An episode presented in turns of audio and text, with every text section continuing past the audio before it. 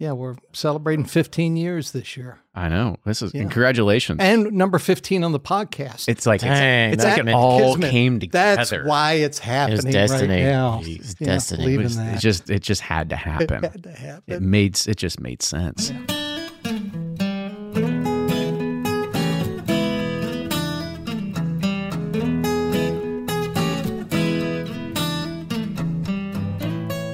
This is Bourbon Pursuit, the official podcast of bourbon, bringing to you the best in news, reviews, and interviews with people making the bourbon whiskey industry happen. And I'm one of your hosts, Kenny Coleman. Now, if you're like me, you probably pay too much attention to the bourbon market, and you might be wondering if we finally hit peak bourbon. Bottles are everywhere, and people are starting to flock to Kentucky in droves, trying to get a Napa Valley kind of experience. And Sean Higgins, he joins the show once again to talk about the growth of tourism, and he should know. He started Mint Julep Tours back in 2008 after noticing a gap in tourism offerings surrounding the Bourbon Trail. At the time, Kentucky was not yet booming in tourism like it is today, but fast forward to 2023, and bourbon tourism has now exploded, with Kentucky being a hotspot and a destination as it tops the Airbnb travel charts almost every week. Sean shares how his business has adapted and grown through the bourbon boom, and really what the pandemic did for tourism in the state as well. We also touch on the changing demographic of visitors and where he sees innovation happening within the sector. With that, enjoy this week's episode. And now here's Fred Minnick with Above the Char. I'm Fred Minnick, and this is Above the Char. This week's idea comes from Raul Gonzalez, who writes me on Twitter, "Why are some Dusties good and some are not?" Oh, what a great question, Raul. In fact, I want to compliment you on this question because it's something that I have studied quite in depth and have a very recent experience that I want to share. It all goes back to the bottle. You got to understand that the bottle, in order to hold high alcohol for long periods of time, it's got to be a certain grade. It's got to be thick glass. It's got to be able to contain the fumes coming out of it, the pressure that the alcohol causes. And so you need good glass and you need to have a good closure. Now, closures is really where we see the faults happen. If you have a cork that is not properly fitted to a closure, which is a little hole on the top at the neck, then you will have a lot of evaporation. It will not go over well over a long period of time. Now, the other thing is cork is actually part of an oak tree. So it comes from the bark of an oak tree, usually in Spain or Portugal, some parts of Africa. For a period, there was cork in large amounts in the United States. There's still some in California, but I digress. And it was basically created for closures for alcohol, was always created for wine. And they didn't treat or make sure that they had the right style of cork for spirits bottles. So you would have a wine-centric cork for spirits bottles up until really the late 1990s when they started taking spirits more seriously. And you need to make sure that there are fewer ways for things to evaporate. There's more pressure tests now. There's also a lot more taking out of it. They go through several treatments of cork, meaning they boil it, they air pressure test it. A cork, depending on the value of the cork in terms of how much someone paid for it, they'll have up to 500 tests of it along the way from the moment that's shaved off the tree to the time they put it in a bottle. So they go through a lot of testing today.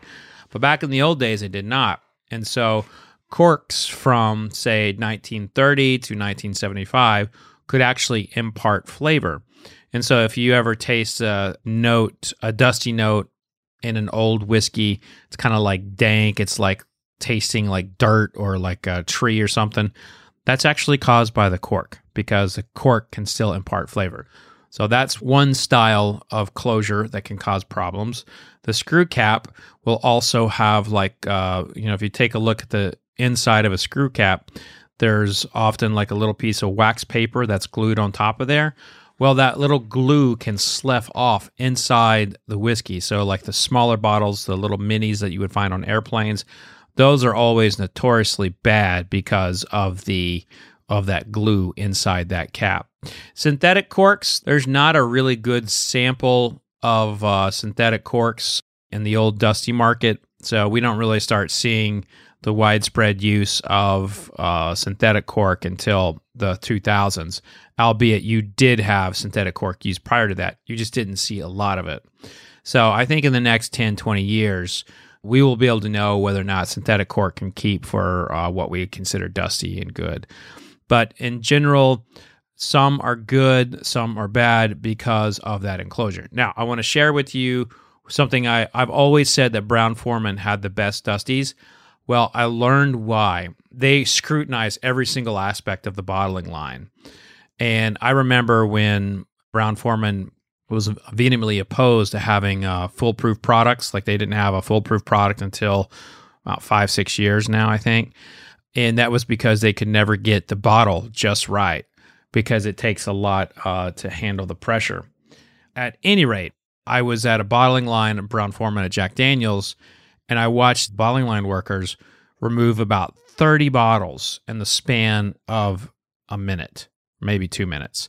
And I couldn't believe it. And there was I was like, why are they removing the bottles? Like the closure wasn't right. There was an air bubble in the glass. I mean, they put a lot of care into that. At any rate, this is a very long Above the Char, and I'm definitely going to get scolded for it being too long. But it was too good of a question, Raul, to give you the standard 3 to 5 minutes. So I went long here. Thank you so much for that great question, Raul. If you'd like to be like Raul Gonzalez, hit me up on fredminnick.com, Twitter, Instagram, Facebook. Just look for my name.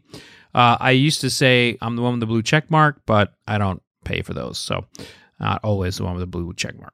At any rate, be safe out there. Remember, vodka sucks.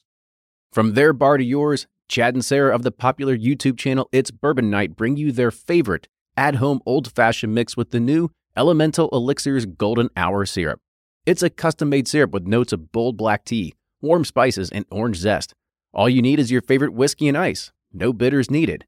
One bottle makes 16 drinks, so that's only $1 a cocktail before you add your own whiskey. They can also be enjoyed in other cocktails or spirits, mocktails, coffee, tea, and anything you can think of. It's crafted locally in Lexington, Kentucky, and you can get your bottle now at whiskeyambitions.com. Ed Bly and Rising Tide Spirits are back again with a new release of Old Stubborn Bourbon. And this release of Old Stubborn is a premium hand marriage of 10, 11, and 12-year cask strength, barely filtered pot still bourbon. It comes in at a staggering 123.8 proof. And the flavoring grain for this one, which the last one was wheated, but this time it's now rye. Rich, sweet, and bold with a long finish that's sure to be another eye-opener. You can order online at Sealbox or thebourbonconcierge.com. And you can even purchase in person at Revival Vintage Spirits, and even now with very few select stores in Kentucky. You can get it now while you can, but be sure to do it because it's not going to last long.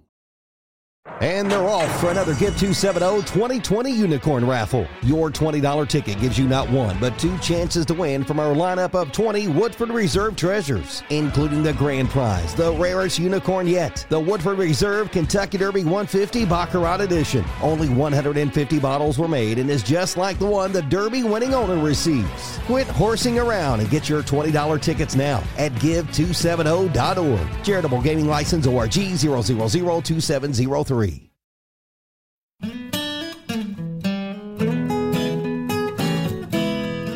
Welcome back, everybody. It's another episode of Bourbon Pursuit coming at you. Kenny and Ryan here today talking with a past guest. An OG guest. This is you're right. It's an original guest. It was a first 15 guest, and I think that's the fun part about it. And he could have made the first 10, but we forgot to record one time, so he had to come back and record. It goes into the ultimate Bourbon Pursuit fumbles category of what we've done wrong in this podcast over the years is that we show up, we set the computer up, we get the microphones, and why I would say microphone, we're literally huddled around a single microphone. Yeah, I had a shitty MacBook that I brought with this USB shitty microphone. Yeah, those were the glory days. It was the glory, and we had a great conversation. Probably lasted a good 30 minutes, and we left, and we go. And Ryan goes, Kenny, we didn't hit the record button. Whoops! Oh man! Thankfully, we have got a lot of, I guess you'd say, now we have a big red button. We got a bunch of fail stops nowadays. Yeah, we got a bunch of guardrails to make sure that, and that, like, not even that is our equipment actually not only just record, but it actually records to another backup as we're recording. So it's like we can't fail anymore. It's idiot proof, we think. But really, today's conversation is because our guest, he was back on episode 15, but we've seen his business explode, and it's all because of bourbon tourism. Yep. And so when I was trying to figure out, I tried to think, like, where is bourbon tourism going? Because today, if you're coming to Kentucky, the KDA has put out a lot of stuff that says you need to come and you need to be planning well ahead in advance. You'd be planning months in advance and booking your tours, and everything is just, it gets gobbled up about 2 or 3 weeks before you would ever show up. There's just no tours available. 2 to 3 weeks. It's like months now. It might be. And I think we would just kind of look at it and we go, gosh, is this sustainable? How much longer is it going to go? Are people going to get frustrated when they come to town and they can't even do anything? And so I thought our guest is going to be a great person to be able to do that, because he's seen his business grow on the tourism side, and we'll be able to kind of relay that and kind of intersect those dialogues. Yeah. I'm thinking back to that episode, and my favorite thing was when Sean, he was like talking about the KDA was coming up with this bourbon trail concept and this and that. I think he was talking to like Barry Yonke or something at the time, and he was like, Barry, how are these people going to go from these distilleries, you know, that are sometimes 50 miles apart from each other? And they're like, we're going to give them a map. And he's like, ding, ding, ding. Here we go. So that, I always remember that. You always default back to that one. That is a good one. So today on the show, our returning guest is Sean Higgins. He is the Chief Fun Officer at Mint Julep Tours. So Sean, welcome back to the show. Thank you so much, and all great questions. Can't wait to get to them. But I have to tell the listener out there one thing is when these two guys... Oh, hold on. We didn't hit record. I'm just kidding. He was like, no way. Bumbling. They said the word bumbling earlier, and that's the one that comes to mind, because they came into our offices, and it was so enjoyable to watch. And they brought technology and microphones and laptops and left after about 2 hours of fun and a couple of cocktails, and then called me back within about 30 minutes and said, by the way, we forgot to record we gotta do it all the over. Session. Can we come back tomorrow?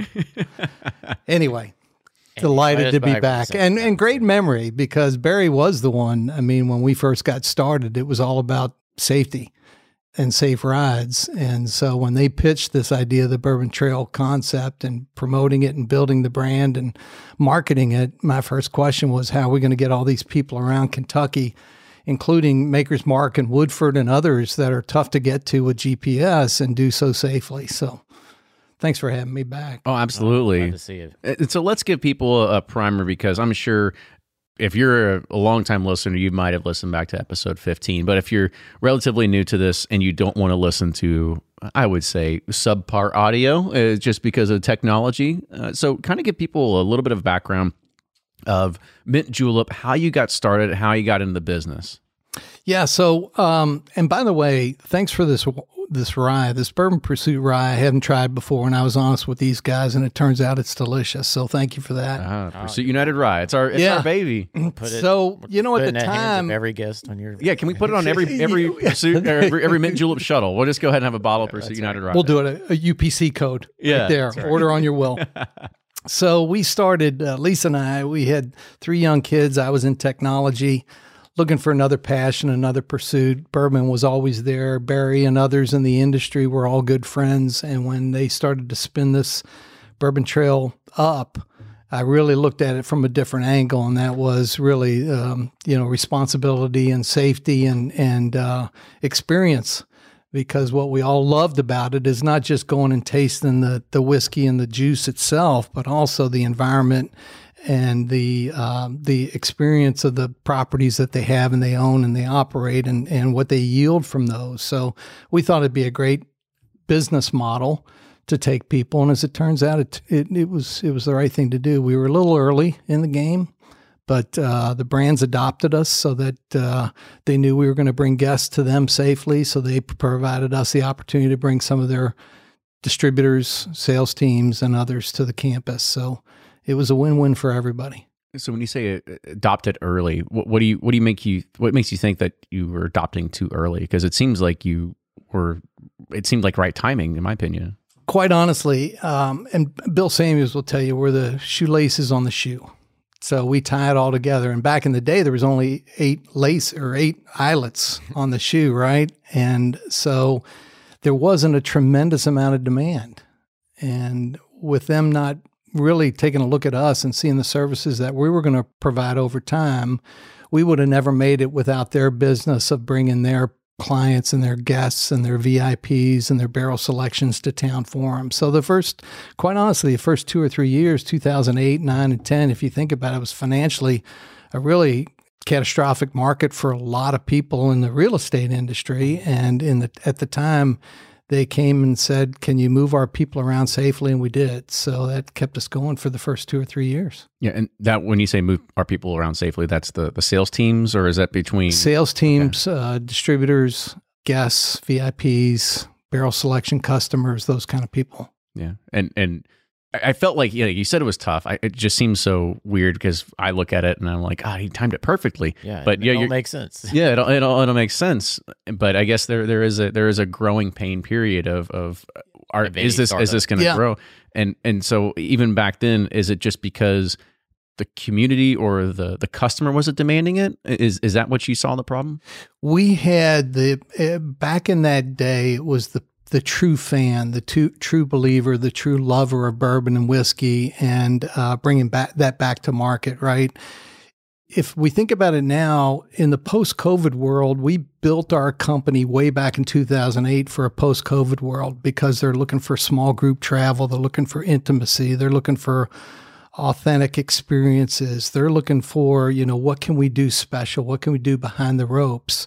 And we started that back in 2008. And back in the day, it was the 3 of us plus maybe a dozen others that really loved to go to the distilleries on a weekly basis and taste and experience what they've got to offer as their seasons produce different product.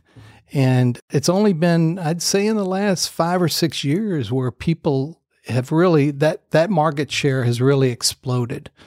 As the advent of bourbon has become a reality in so many areas of the country now in the world, that now they're coming from all over the world. Yeah, it used to be just like a extreme whiskey geek or whiskey fan would go tour the facility, but now it's starting to, I don't know that it's necessarily hit mainstream yet. It's still like people very interested in bourbon, but maybe a wife or a spouse or this is that tags along with them, and then they catch it, and so it's like it still feels like it's very like. But they tag along or being dragged. Well, probably drug when on the way there, but then when they get there, it's tag along because they're like, "Oh, this is pretty cool." Yeah. So well, what's interesting too, a statistic that just came out was the biggest growth in the Kentucky Bourbon Trail is the 41 plus marketplace, and of that marketplace, 60 plus is growing the fastest. Interesting. So people in the demographic that I'm in are looking for experiences and adventures that are memorable and resonate and really part of their bucket lists,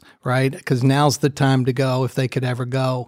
And that's the market that's really growing quickly on the Kentucky Bourbon Trail and bourbon in general. Well, the distilleries really have embraced that too. Like in 2008, to probably 2015. I mean, to me, the visitor experiences weren't like even that good, just to be quite frank. I mean, it really took Bardstown Bourbon Company to me to like kind of push the envelope of like, all right, we're going to turn this into, and then you saw, Willett and Heaven Hill and all the makers, all them follow suit, Woodford, obviously. And it's really like, I think the distilleries embracing that and catering to that even more has really kind of, I guess, catapulted that side of the industry as well.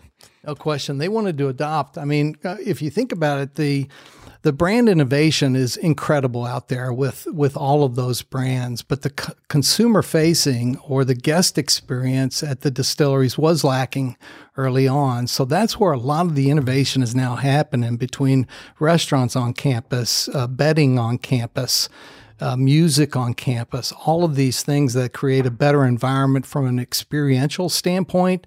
They're all going in that direction.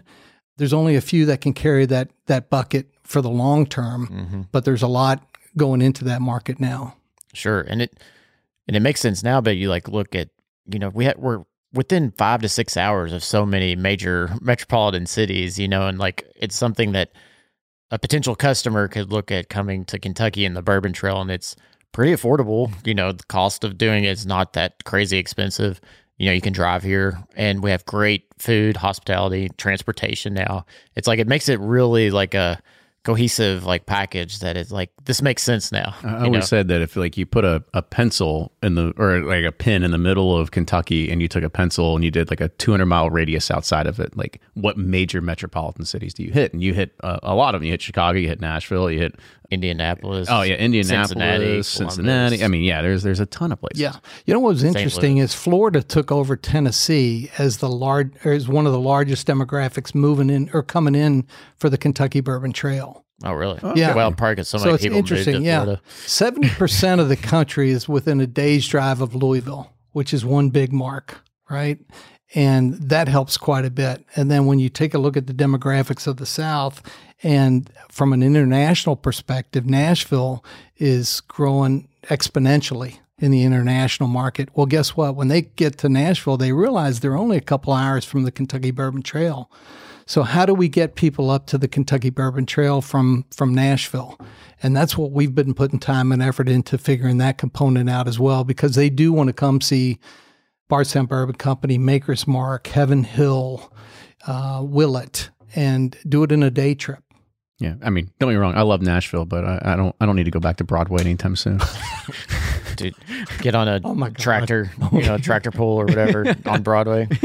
Yeah. Better. I mean, we have our own. Well, it's funny you bring that up. You know, with Nashville, it's like kind of like it kind of turned into like that bachelorette kind of party. But more and more, we see more bachelor parties coming to the Bourbon Trail. You know, have you seen that in your all's, you know, side? We have, but you know, fortunately for us, we built an experiential opportunity for those at a higher end price point, sure, that the second wedding or second marriage that bachelor party has become a very popular one with us. I actually kind of like that one. Like, it's not the first one, but you know, the second one. It actually kind of makes sense, especially when you're talking about the demographic of people coming in. That definitely makes sense.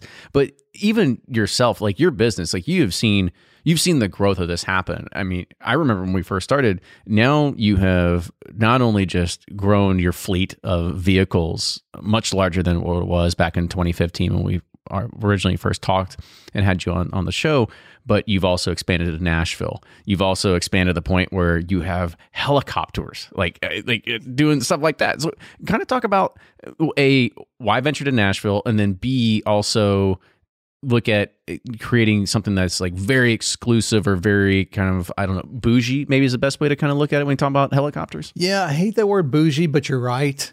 I mean, that's where we've leaned in. So we've realized after all this time that we're able to create some customized experience that get people back behind the ropes, either it be by relationships or knowledge or years of tenure, for example. So we're focused at the luxury leisure traveler, because that's the market that really is coming to an awareness that certain things are possible, like helicopter transportation to go to Jack Daniels or to go to Maker's Mark. Yeah, I mean, that's nice. Yeah, I mean, but to be honest, I would rather take a chopper to get to Jack Daniels now if I had an opportunity. Especially from here. It's a 4.5 hour drive. Yeah. But it's taken a long time to get there. To sure. Understand the complexities, you mentioned it earlier, trying to create an itinerary for yourself and come to the Kentucky Bourbon Trail for 3 or 4 days and curate it on your own, including hotels and reservations and dinner reservations and distillery reservations that all line up. That's a Tetris that's tough for anybody to deal with. So as long as the complexity is there for those guests that are looking to do things, then we've got 11 experience coordinators now that are just dedicated to fulfilling your dreams of what you want to experience while you're here. And so it's really that curation part of it that we provide the value to, and that's why the guests are, you know, excited by what we're doing. And yeah. And I think you're at an advantage too, because like a lot of the distilleries and experiences are still kind of rural environments. And so you can't just like get Ubers or, you know, this or that anywhere. It's like you said, it's a complex. Yeah. How many times have we gotten phone calls or text messages be like, I got abandoned in Bardstown? Well, because they can always get an Uber there. They just can't get one back. It's true. It's just having a time. Yeah. You know? Whereas it's like, just schedule one with Mint Julep Tours. Yes. Just take care of everything. We'll do it all. We do it all, y'all. So talk about, you know, early on, I think the model was more like, you know, groups and, you know, but it seems like too that people don't want, not that they don't want to be involved in groups, but they like more intimate. So how is like, I guess the Black Car, you know, just, you know, where you're taking just like an individual group, has that grown more than the group side things, or where do you see, I guess, it trending? It has, but you know, a lot of that 2s and 4s leaned into the corporate transportation and corporate groups, or really close friends or two couples. Where we see a real big growth is between the groups of 6 and 12 and larger groups. So we'll get a group of buddies that have graduated college or are all dentists in Detroit, for example. We do a lot of business with the Chicago police force. Okay. Believe it or not, because early on we did the whiskey something or other up in Chicago. We got a cop that was interested in coming down for a tour. He brought his group, and next thing you know, everybody's coming down from the Chicago police force, going out on the Kentucky Bourbon Trail. Gotta love it. Oh, we gotta love it. Yeah, it's definitely leaned towards intimacy, right? But intimacy isn't no longer 2 or 4 people as much as it in our space of 6 to 12. Gotcha. For example, and even the larger groups, you know, groups of 20 and 30 that are coming in town for these types of things. The good thing about the distillery landscape today is they're able to move a little bit outside of the COVID model, in that 12 or 14 is the maximum, and get creative on how to deal with and manage larger groups again.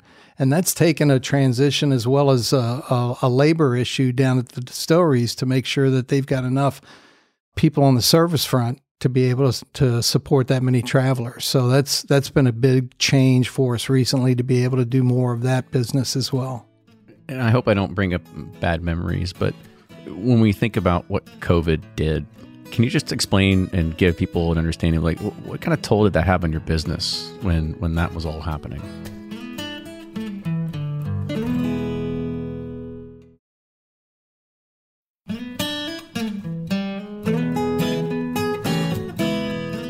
When we think about what COVID did, can you just explain and give people an understanding of like, what kind of toll did that have on your business when that was all happening? You know, we went from 68 employees to 6 in the course of about 60 days. Wow. And, you know, building a great company once is a joy. Having to build it twice is still a joy, but it's a little bit more challenging. And that period of time for us was, Lisa and I had put all of our time, effort, talent, and funding into a business that we thought we could build for a family and build for a lifetime. And to have that shut down was tough. But you know what? The best thing that could have ever happened to us as a company was COVID. And I say that because the employees that came back, the culture that we built, the distilleries that supported us, the people that were around us, and the energy from those people that came back to work for us really created an environment that you could never dream about building again. And for us, that was special. And so now I think the reason we're flourishing is because our employees are truly making dreams come true for the people that are coming to visit the Kentucky Bourbon Trail as if they were their own family. And for all of those reasons, as well as the just pure passion and joy to show off what we've done and who we are and why we do it, has been paramount to us, to our willingness to put in the energy every single day, 7 days a week, like you guys do, to make this happen for everybody. Right? Tourism and what you do isn't an easy job, because it takes up nights and weekends. And for those reasons, it's a challenge to any family. But to having gone through that and come on this side of it, it's a special joy that we live every day now, being able to do what we do. It's always good to have your cheerleaders that are on your side for it. Oh my God. Yeah. Oh my God. Yeah. That's what's special about this industry too, is like they'll lift everybody up and, you know, those times and whatnot. Can you talk about, like, because before COVID, it seemed like, you know, the trail and downtown was just like humming, you know, and then COVID happened, obviously. 2021 was kind of a little bit of a slight build back, but talk about 2022. Like, are we back to like 2019? Have we exceeded? How like, what is? Yeah, we grew 57% from 2019 to 2022, and 21 to 22 was a huge break for us.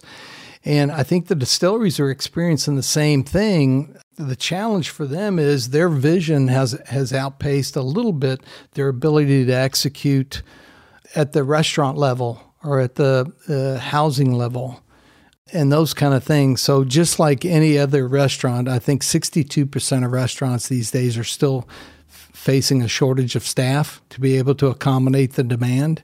And the distilleries are no different than that. And so they're challenged by the same challenges that the rest of the industry are, is staffing to a service level that they can accept and their guests will accept. And so as they build towards those things, then we'll be able to grow this thing a little bit further. But right now it's constrained to the point that they want the best service level to their guests in front of them. And that's what those guests are getting today. But in order to expand that further, they need some more labor. Yeah, because most restaurants on the trail now are only lunch only to like early dinner, right? Yep. 5 or 6 p.m. is like cutoff. Yeah. Yeah. Yeah. Which that's tough when you got to plan around that, because you're like, okay, I would love to tour all day or grab lunch somewhere, then tour, then eat dinner somewhere, you know, whereas now you can't kind of like plan that way. So you kind of have to like shift your mindset. You know, continue to disrupt, but we're getting there. Everybody's working hard. So 57%, I mean, that's pretty insane. Like, are y'all looking at 22? Like, this is kind of an anomaly, or is this like going to be the norm? Is it sustainable, or is it sustainable? And we see more growth. I think we're going to see a lot more growth. I think it's going to be unique and partitioned a little bit different than it used to be. I mean, the distilleries aren't the turnstile distilleries that they were, or leading into 2019 and 2020.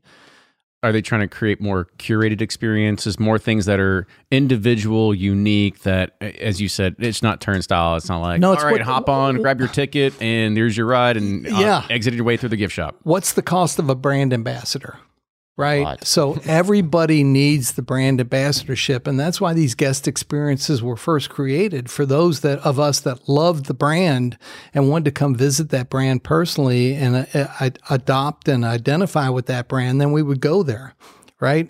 Now the masses are coming, and is the same intent there? I don't know.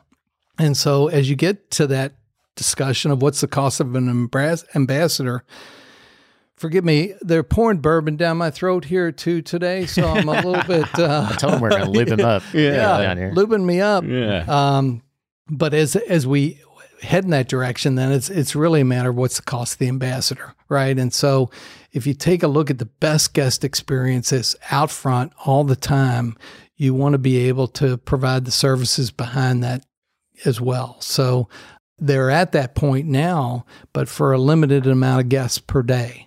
So as they can expand that labor force and build out that support, then they can handle more guest experiences per day.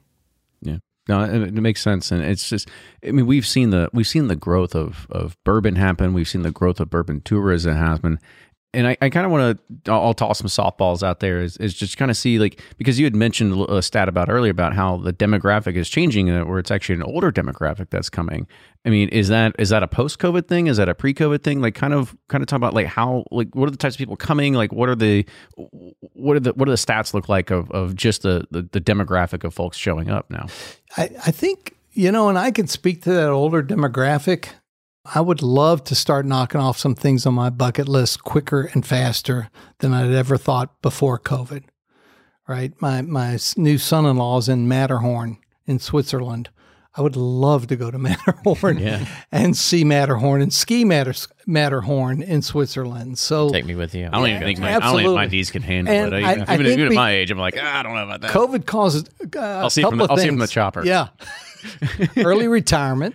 COVID drove a lot of early retirement and a lot of early investment, back on the sidelines. So people that have the wherewithal and the time and the age to do so, they're taking experiences that they've never taken before and doing them in ways that are unique or different than were ever offered before. So like the helicopter experience to a Maker's Mark to do a private barrel selection, that was unheard of 5 years ago, 10 years ago, certainly, but at least 2 or 3 years ago. And so now you can make that available to somebody for the first time, and they want to leave that history with their sons. Well, then what better way to celebrate your 62nd birthday? At Bobo, or what's his name? Miss Mary Bobo. Mary Bobo. That's the helicopter ride of Mary Bobo. Yeah. It's a lot of mac and cheese you got to eat to get there. Yeah, I want a helicopter ride out of there. I would love eating at Mary Bobo's every day. It is good. Oh, it's a day ender, though. I remember when it was like a Thanksgiving in June is the thing we had when we went there or something that. I was so bloated coming out of there. They're like, dressing, gravy, yeah, and like, you got to go drink whiskey after that. I was like, I can't fit anymore.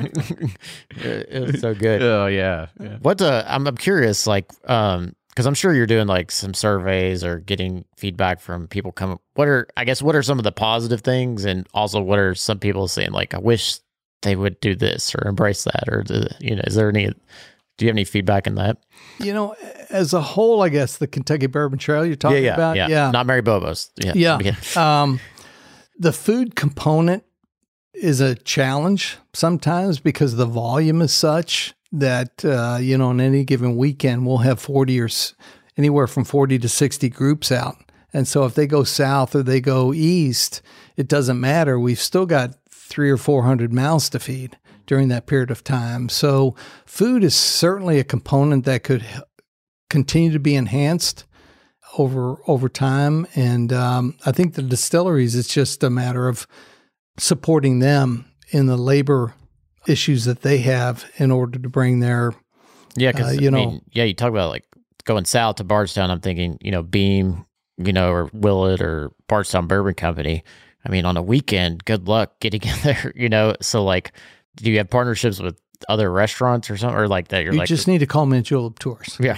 Well, no. I'm saying if I'm on a Mint Julep Tour, and are you able to secure them a spot at, those restaurants? Or are y'all having to go to at the distilleries, or you have to go to, other restaurants? Third parties. Yeah. For the most part. I mean, we're not the ticket master of the Kentucky Bourbon Trail by any means, but we are a large volume consumer of tickets and admissions and those types of things. So if you're looking for anything from just a basic tasting and tour, or just a tasting, or some kind of elevated or exclusive experience, we have a lot on each one of those shelves that you could participate in. And it only comes from 15 years of working with those companies and helping them build their brands and be brand ambassadors ourselves. Yeah, you're like the travel agent. When I call like to book my, my kids, I want to go because they booked all those in advance. For the AAA triptychs. That's right. Yeah. You remember those? You had to like flip through them. My grandma. I don't remember them, but you never had. That was a thing when we grew up. My grandma, she'd always get AAA triptychs, everybody, and we would get basically these stickers that had stars everywhere, and whenever you would pay attention on a map and you'd flip it over and be like, oh, okay, we're in somewhere in Alabama, and you just go ahead and put the sticker on there, and you just have a trail of stickers all the way down to your destination. Anyway, that's the green stamps. Yes. In the 60s it was the green stamps. Okay, there we go. So do you have any data like how many tours you did last year, or like in 2022, like how many guests you served, or this or that, or somewhere around 60,000 people? Okay. Wow. Yeah. That's so it's impressive. A substantial number. Yeah. And so, of course, everybody in Nashville, we count 2 for 1. So we take one person down there, we count them as 2. It's a little crazy. That's their drink specials isn't it? Yeah. 2 for 1. Woohoo. Yeah. A lot of woohoo girls down there. Woo girls. Woo. That's what it is. And so I guess the other thing that I want to really look at is the future of this, because I think when I look at where bourbon tourism's going, you all are rightly positioned. You've made a name for yourselves. You are the 800-pound gorilla in the room. I mean, when everybody comes to town, the first thing they think of is, when I need transportation, I think of Mint Julep Tours. But as a part of this, you've got to figure out, well, all right, what does the future entail, and where is this going?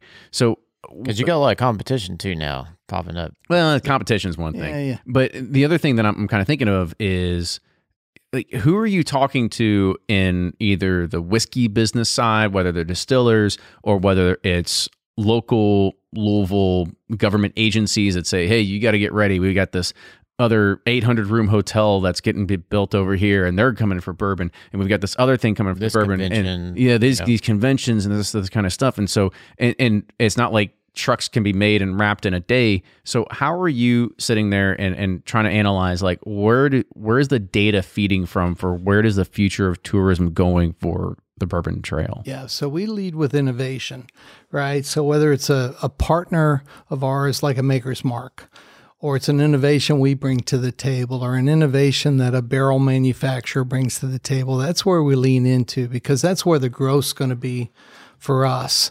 Because the tried and true tour and tasting has been perfected from Jack Daniels, for the last 30 years. They've really done a great job.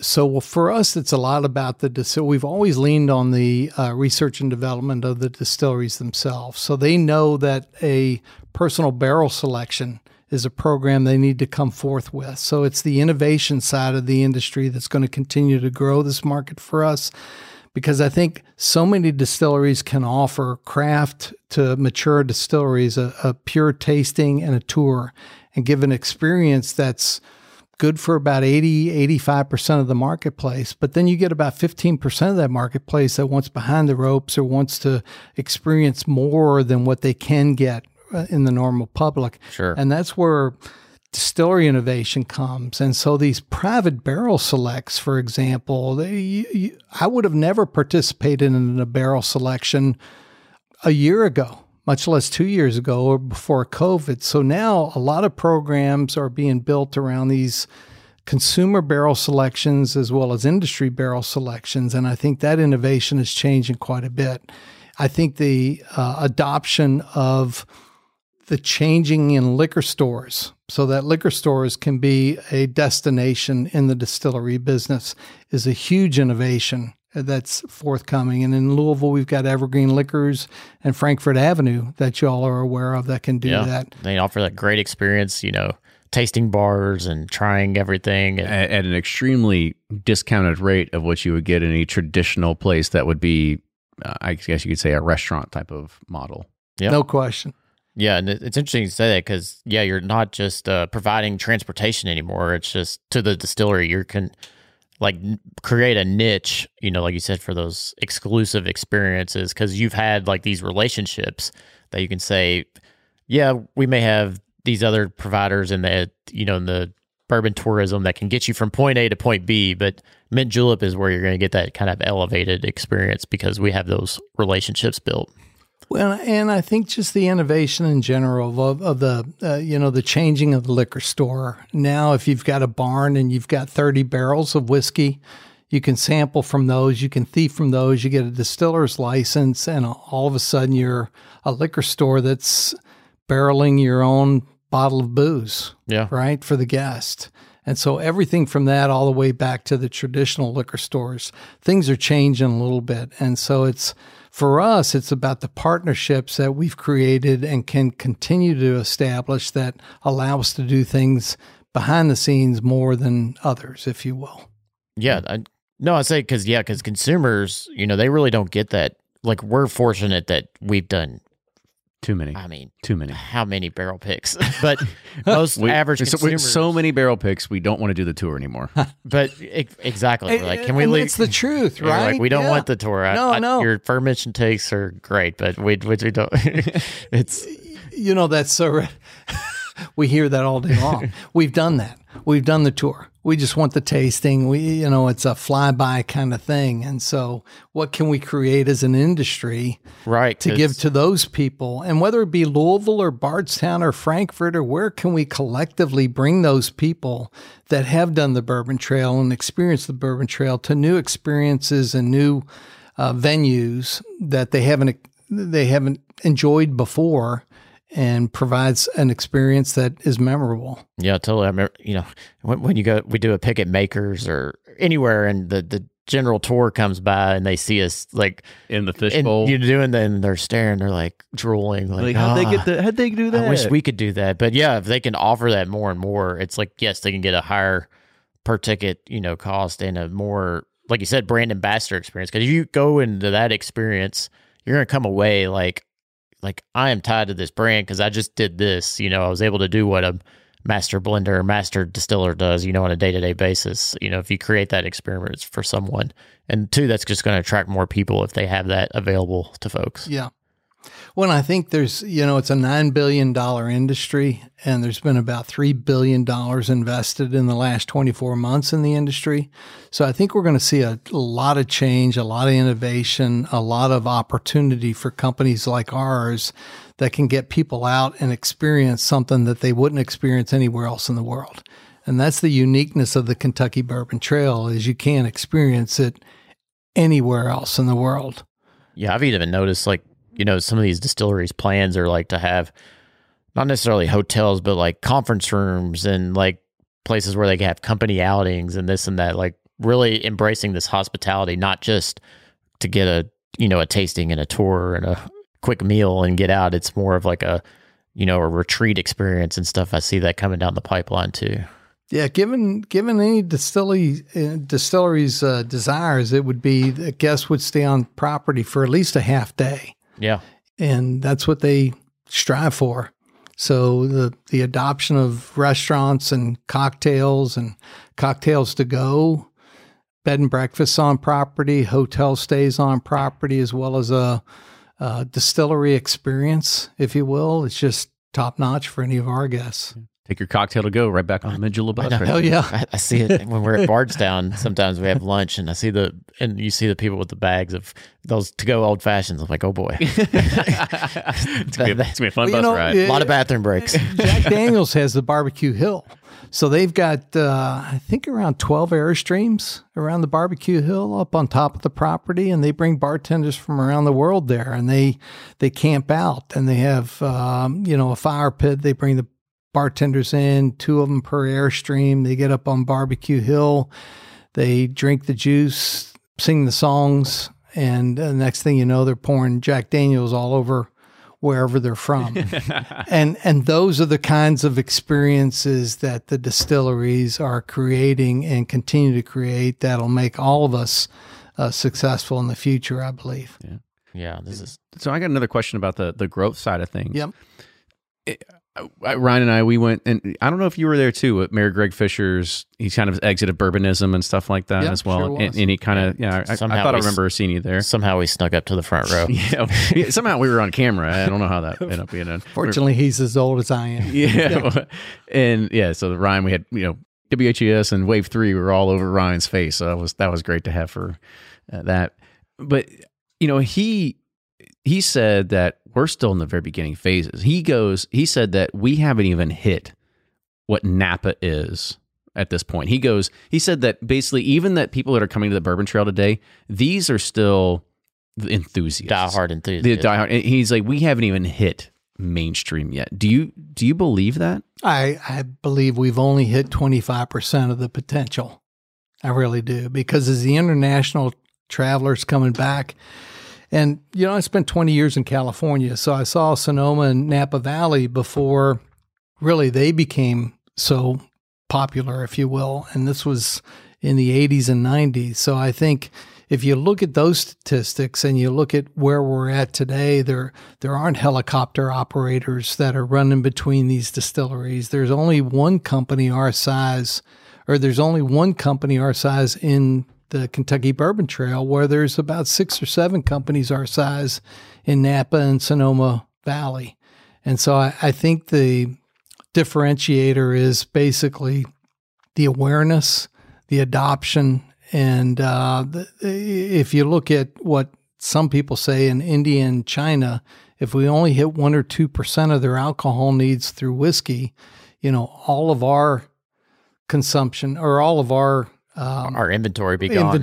Yeah, Max Shapiro's has said that. Yeah. Yeah. So Mac's pretty good at that, right? So I think for here, it's just a matter of time before we continue to, I mean, if 20, 2021 to 2022 to 2023 is any indicator, the spirits forward traveler and consumer of spirits and culinary is off the chart. I mean, that's what that I love about the Bourbon Trail is that we literally just vacation to go drink. Like that's the greatest thing about it. But that is the napification, that is Sonoma Valley, and bourbon is starting to make that headway. But I just remember being there in that moment and listening to Mayor Greg Fischer say this as he was doing his exit from being a mayor, and because he was very proud of creating. Well, he said he created Bourbonism, but maybe created the term, but.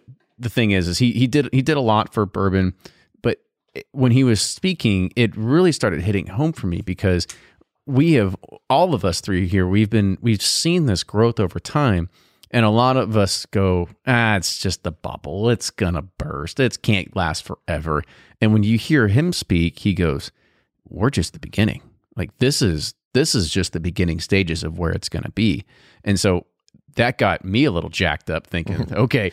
I feel really good about where this is going to go. I got all the warm and fuzzies. Yes, yes. And so that's why I kind of, I'll ask you, Sean, is like, so when you hear something like Mayor Greg Fischer talk about, like, even though we've seen this insane growth, even after coming post-COVID, how are you planning for your business to try to figure out, okay, like, we got to get more Ford F-350s or whatever it is, be able to like with big chassis that we gotta expand our fleet. Like, how are you? We're investing in assets, that's for sure. Just like you're investing in inventory with barrels, we're investing in vehicles, right?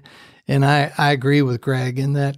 You know, if you take a look, we've never had any research and development budget or a small company, right? So who do you lean towards? You lean towards the people that do have a hefty research and development department, and those are Beam and Makers and Wild Turkey and Four Roses and Woodford Reserve and Brown-Forman. All of those guys have big, and they're doubling down on the consumer experience on the Kentucky Bourbon Trail. And for us, I look at that as an indicator, not only an indicator, but a beacon to be able to determine, well, I need to continue to invest there because although I don't have the resources to come up with that answer that they do, they certainly do, right? And so I keep leaning with that, and that's proved to be successful for us so far. We've got more vehicles, more guides. We've been blessed through COVID to be able to work with a guide and driver pool that is of early retirement age or professional guide by profession, and so we haven't had the labor issues that others have had, and so we're adding more fleets or more vehicles to our fleet in order to fulfill the weekend demand, if you will, of 2023 and 2024 as we go through. And quite honestly, I'll tell you, in Nashville and Tennessee, they're leaning into whiskey as well. Sure. I mean, you take a look at Jack Daniels and Pennington's and Nashville Barrel Company and Nelson's Greenbrier. I mean, and Corsair. Well, now they have the Tennessee Trail. And the Tennessee Trail and Chris moving to, the Knoxville area. They've got a tremendous amount going on down there that is helping us grow the whiskey awareness and the brown spirits awareness in Tennessee. And there's a big component internationally that's coming in for that as well. I love it. I mean, this is great to understand the growth of where whiskey's going. And it's just been a great time to have you back on the show to understand exactly, because we're bullish on this as too, is like we want to see this continue to grow. We better be. Well, we better be. But I mean, but you have so many naysayers out there that are like, oh, the bubble's going to burst and blah, blah, blah, blah. But everything doesn't indicate that. Maybe it bursts in regards of secondary markets and some other kind of things. But in regards of just the growth and explosion of bourbon, who knows? I look back and I think of that episode we had with Susan Wall, and she says, everything's about a 20-year trend. And we're coming up to the 20-year trend, but God, are we still there? I don't know if we're there yet. I still think we have way more room to grow, and I really hope so, because Kentucky has an opportunity to be able to compete with the Napas and the Sonomas of the world. And I'm a bigger fan of bourbon than wine, so there we go. Well, and if the 20-year trend started, it would have been 5 years ago. I mean, I don't think it's 20 years old. I think the trend only started right before COVID. and we saw our growth in 2017 and 18 heading into 19 as explosive. So I think if there is a 20-year or 25-year bell curve, if you will, we've only entered the beginning stages. Oh, I love to hear that. Yeah. I'm with you. I'm saying 2015 was the start of the trend. Let's hope. Well, Sean, I want to say thank you so much again for coming on the show today. It was great to be able to have you on. Especially, it's been far too long since you have been on, so I'm glad we got your return on here. But just to understand about the growth of where we all were back in 2015 up until now, and just say congratulations on the business, the success and the growth of Mint Julep Tours as well. It's just one of those things when everybody comes to town, it's like, hey, you need transportation. Mint Julep Tours. Yeah, it's like your SEO is amazing. Like, it's exactly where you want to go to. And to you guys, you all have been the adopted son of so many in Louisville, including Fred and us and others, that, I mean, there's no two better people to do business in this business in Louisville than you two guys. So I wish you all the best of success with your brand, with your podcast, and everything that you all have done, because it's all about good people raising good people, right? That's what's so great about this industry. It is. It's just a bunch of good people. You know, we say we do what we love for the people that love what we do.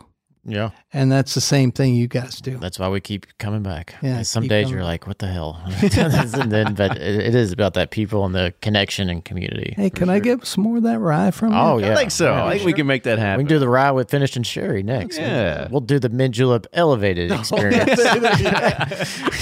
We'll take the chopper over to the bar. That's right. Yeah. Hey, I'm in a basement here, so you guys can... this is a very intimate experience. It's very intimate. Kenny can sell this package to you in no time. Yeah. This is authentic. That's right. That's what it is. We'll put a helipad in on the garage. Well, Sean, I mean, of course, people want to know more about you, about Mint Julep Tours. How do they get in contact with y'all? MintJulepTours.com is the best way to go, and we'll take care of all of your needs and show you the time of your life in Kentucky. Heck yeah. Especially on your second bachelor party. That's right. Second wedding. If you're 50 and getting married for the second time, we're the company. This is the place. I love it. Well, again, make sure you go and check out Mint Julep Tours. We've talked about them all the time on the show, but make sure you follow Bourbon Pursuit wherever you get your socials, as well as make sure you leave a review, share it with a friend. But with that, cheers, everybody. We'll see you next week. Toodles.